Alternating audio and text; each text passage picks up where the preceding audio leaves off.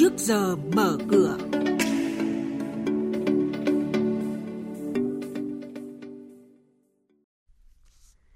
Thưa quý vị và các bạn, ngân hàng chỉ được mua trái phiếu doanh nghiệp khi nợ xấu dưới 3%. Áp lực bán gia tăng, VN Index tiếp tục giảm điểm và nhận định diễn biến giao dịch tại Sở Giao dịch Hàng hóa Việt Nam là những thông tin đáng chú ý sẽ có trong tiết mục trước giờ mở cửa sáng nay và các biên tập viên Đài tiếng nói Việt Nam sẽ thông tin chi tiết. Thưa quý vị và các bạn, Ngân hàng Nhà nước vừa công bố dự thảo thông tư quy định việc mua bán trái phiếu doanh nghiệp của tổ chức tín dụng, chi nhánh ngân hàng nước ngoài với nhiều quy định mới đáng chú ý các tổ chức tín dụng chỉ được mua trái phiếu doanh nghiệp khi có tỷ lệ nợ xấu dưới 3%. Đồng thời, doanh nghiệp phát hành cũng không được có nợ xấu trong vòng 12 tháng gần nhất tính đến thời điểm quyết định phê duyệt mua. Đây là nội dung nằm trong dự thảo thông tư quy định tổ chức tín dụng, chi nhánh ngân hàng nước ngoài mua bán trái phiếu doanh nghiệp do ngân hàng nhà nước mới công bố. Báo cáo kết quả sản xuất kinh doanh của Tổng công ty Đường sắt Việt Nam cho thấy doanh thu dự kiến lỗ khoảng 2.000 tỷ đồng – theo đó, doanh thu vận tải đường sắt của Tổng công ty Đường sắt Việt Nam 9 tháng năm nay đã giảm 34,2%, tương ứng gần 1.200 tỷ đồng. Trong bối cảnh vận tải khách gặp khó khăn, ngành đường sắt đã chuyển hướng đẩy mạnh vận tải hàng hóa, trong đó thúc đẩy vận tải hàng hóa nội địa hay liên vận quốc tế.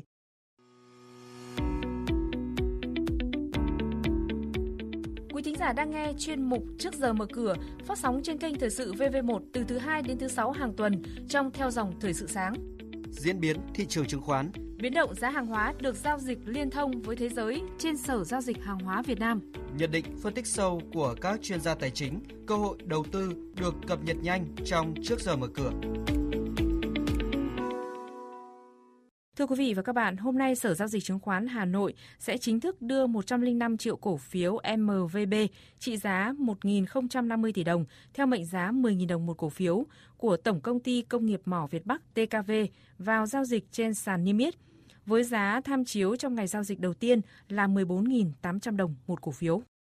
Công ty cổ phần tập đoàn FLC, mã chứng khoán FLC vừa có báo cáo thay đổi về sở hữu của cổ đông lớn công ty cổ phần đầu tư khai khoáng và quản lý tài sản FLC, mã chứng khoán GAB.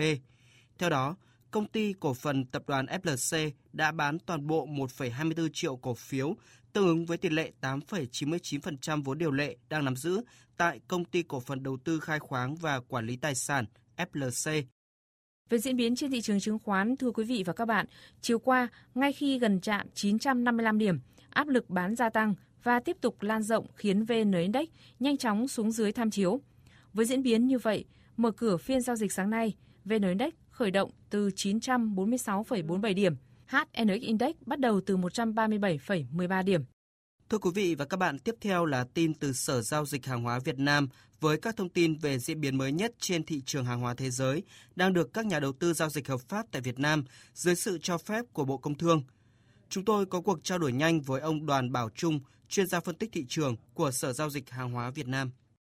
Thưa ông, Bộ Nông nghiệp Mỹ đã công bố báo cáo tiến độ mùa vụ vào sáng hôm qua. À, xin ông cho biết thông tin này có tác động như thế nào tới thị trường nông sản?